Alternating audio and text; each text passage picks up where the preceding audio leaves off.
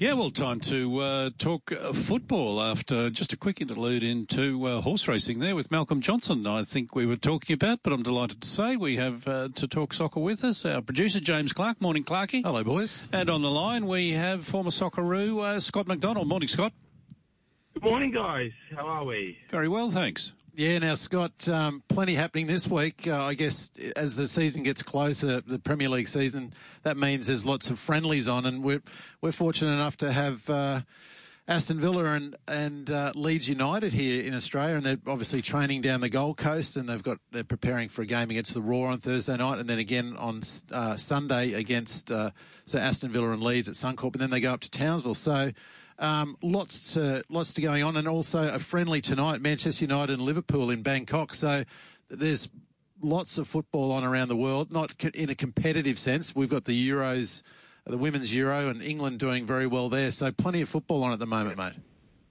Yeah, absolutely. Um, I was talking to my son only last week, and he said, "Dad, I'm bored. There's, there's no football on the TV right now." So it's great to ha- it's great to have it back again, and um, we didn't miss it for long. It wasn't gone away for too long, and um, so really looking forward to, to seeing. Obviously, after speaking to you guys last week about new signings and everything else, this is the exciting times now for everyone all around the world to see what their teams bring in and, and, and what they're going to bring new to the table this season. So um, looking forward to some of these games, particularly the ones in Brisbane this week or Yeah. in, in Queensland rather. Yeah, and unfortunately, no Ronaldo. Um, he's he's uh, not coming on this Asian tour, which will be which will disappoint a lot of uh, fans through Asia and Australia. But uh, Erik um, Ten Hag, he says Ronaldo is not for sale. So um, I mean, that's that's good, some good news for Manchester United fans who who love Ronaldo. Looks like he's staying, but. Um, what, what are your thoughts? Do you think he wants out? Look, I think I think everyone's for sale at, at, at the right price, Clarky. So, particularly a 37 year old. Um, as much as from a marketing perspective, it really suits Manchester United as a football club. I think as uh, as the football stands now, I'm not so sure, and particularly if he is causing upset, um, which I'm disappointed in if, if that's the case because his legacy at, at the football club and what he's done in the past.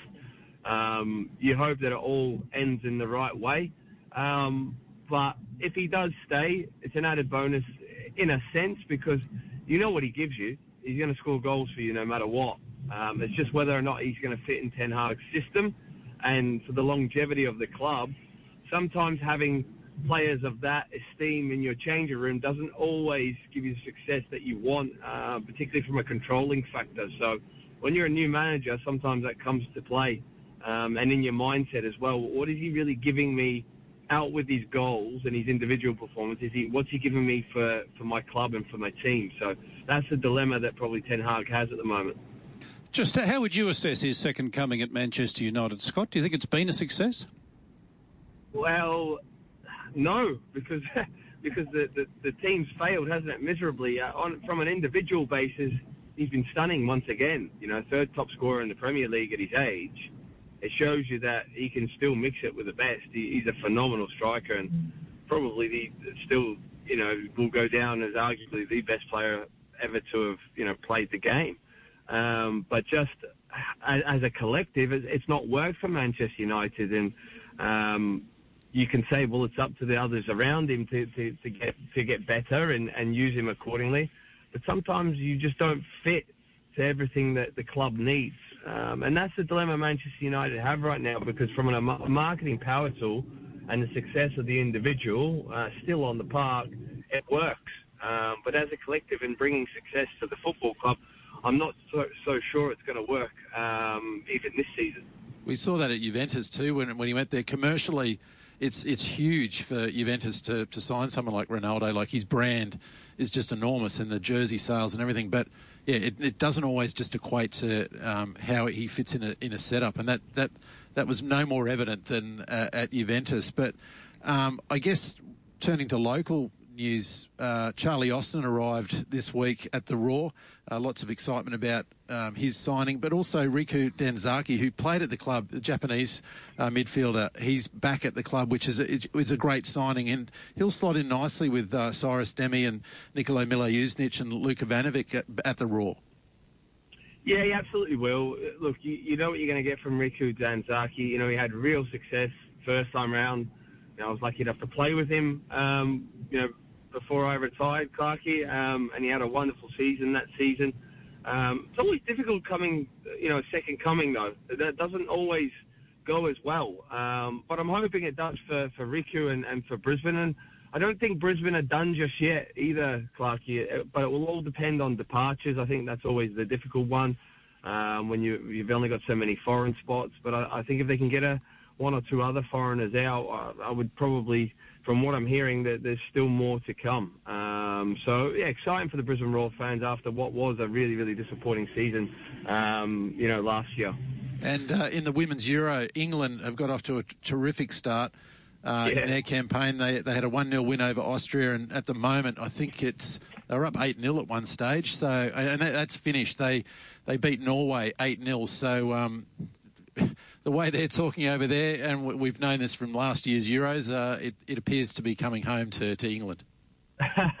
yeah, already. Uh, look, wonderful result, and yeah, look, the English side, they they've improved, you know, year in year out, and I think between them and France, and obviously we can't forget the Spanish as well. I think probably they're going to be the the three favourites, and you can never discount, um, you know, Sweden as well. Sweden are a decent side. That Group C looks like a, a really probably the toughest group out the lot. Obviously, everyone drew in the first game, so lots to play for. But England and France, for me, are going to be the pick of the bunch, and probably the, they're the ones we're going to see near the end of the, the, the finals, Clarkey. And Scott, just uh, off uh, the actual playing field, a story that's been gurgling around, seems to have been for years, uh, was uh, finally put to bed uh, last week, perhaps in surprising fashion. Uh, Sepp Blatter and Michel Platini were both exonerated from any sort of wrongdoing in relation to a payment made by Blatter when he was in charge of FIFA um, to Platini, and Platini said there's been a sort of conspiracy against him to stop him becoming the head of FIFA as a result of the payment. But the court said the payment was uh, justified, and both men uh, have walked away without any adverse ruling. Yeah, well, that's interesting, isn't it, guys? Uh, for, for, it to take this long, for one. Mm. Um, but yeah, look, there's there's still. there's still a lot of dirt, um, you know, within the, that era of FIFA now um, that's always going to lie upon the game, unfortunately, and, and people are going to have their conspiracies no matter what the court ruling is on, on what's actually gone in the past. You know, we only need to look at, you know, Australia's bid for, for the World Cup and, you know, Qatar actually mm. getting the World Cup, and oddly, all of a sudden everything changes. Yes, there's nothing wrong with change, but you know, having a World Cup mid-season is, you know, extraordinary uh, to say the least. And look, I, I just don't know where they're going with the international stage at the moment. You know, there's talks of them extending the World Cup and extending the Euros and, and look, extending the Champions League. Uh, you know, UEFA and, and FIFA, it seems to be all just about making the money rather than actually the spectacle and, and making it special as a competition and keeping it unique. So, yeah, look, and I think a lot of the players are now starting to speak up about it and some of the useless friendlies and competitions mm. that are going around just for the money. So, I think something has to change, you know, uh, on all levels there for me. Good on you, Scott. Always a pleasure. We'll chat later in the week. Wonderful, guys. Thank you.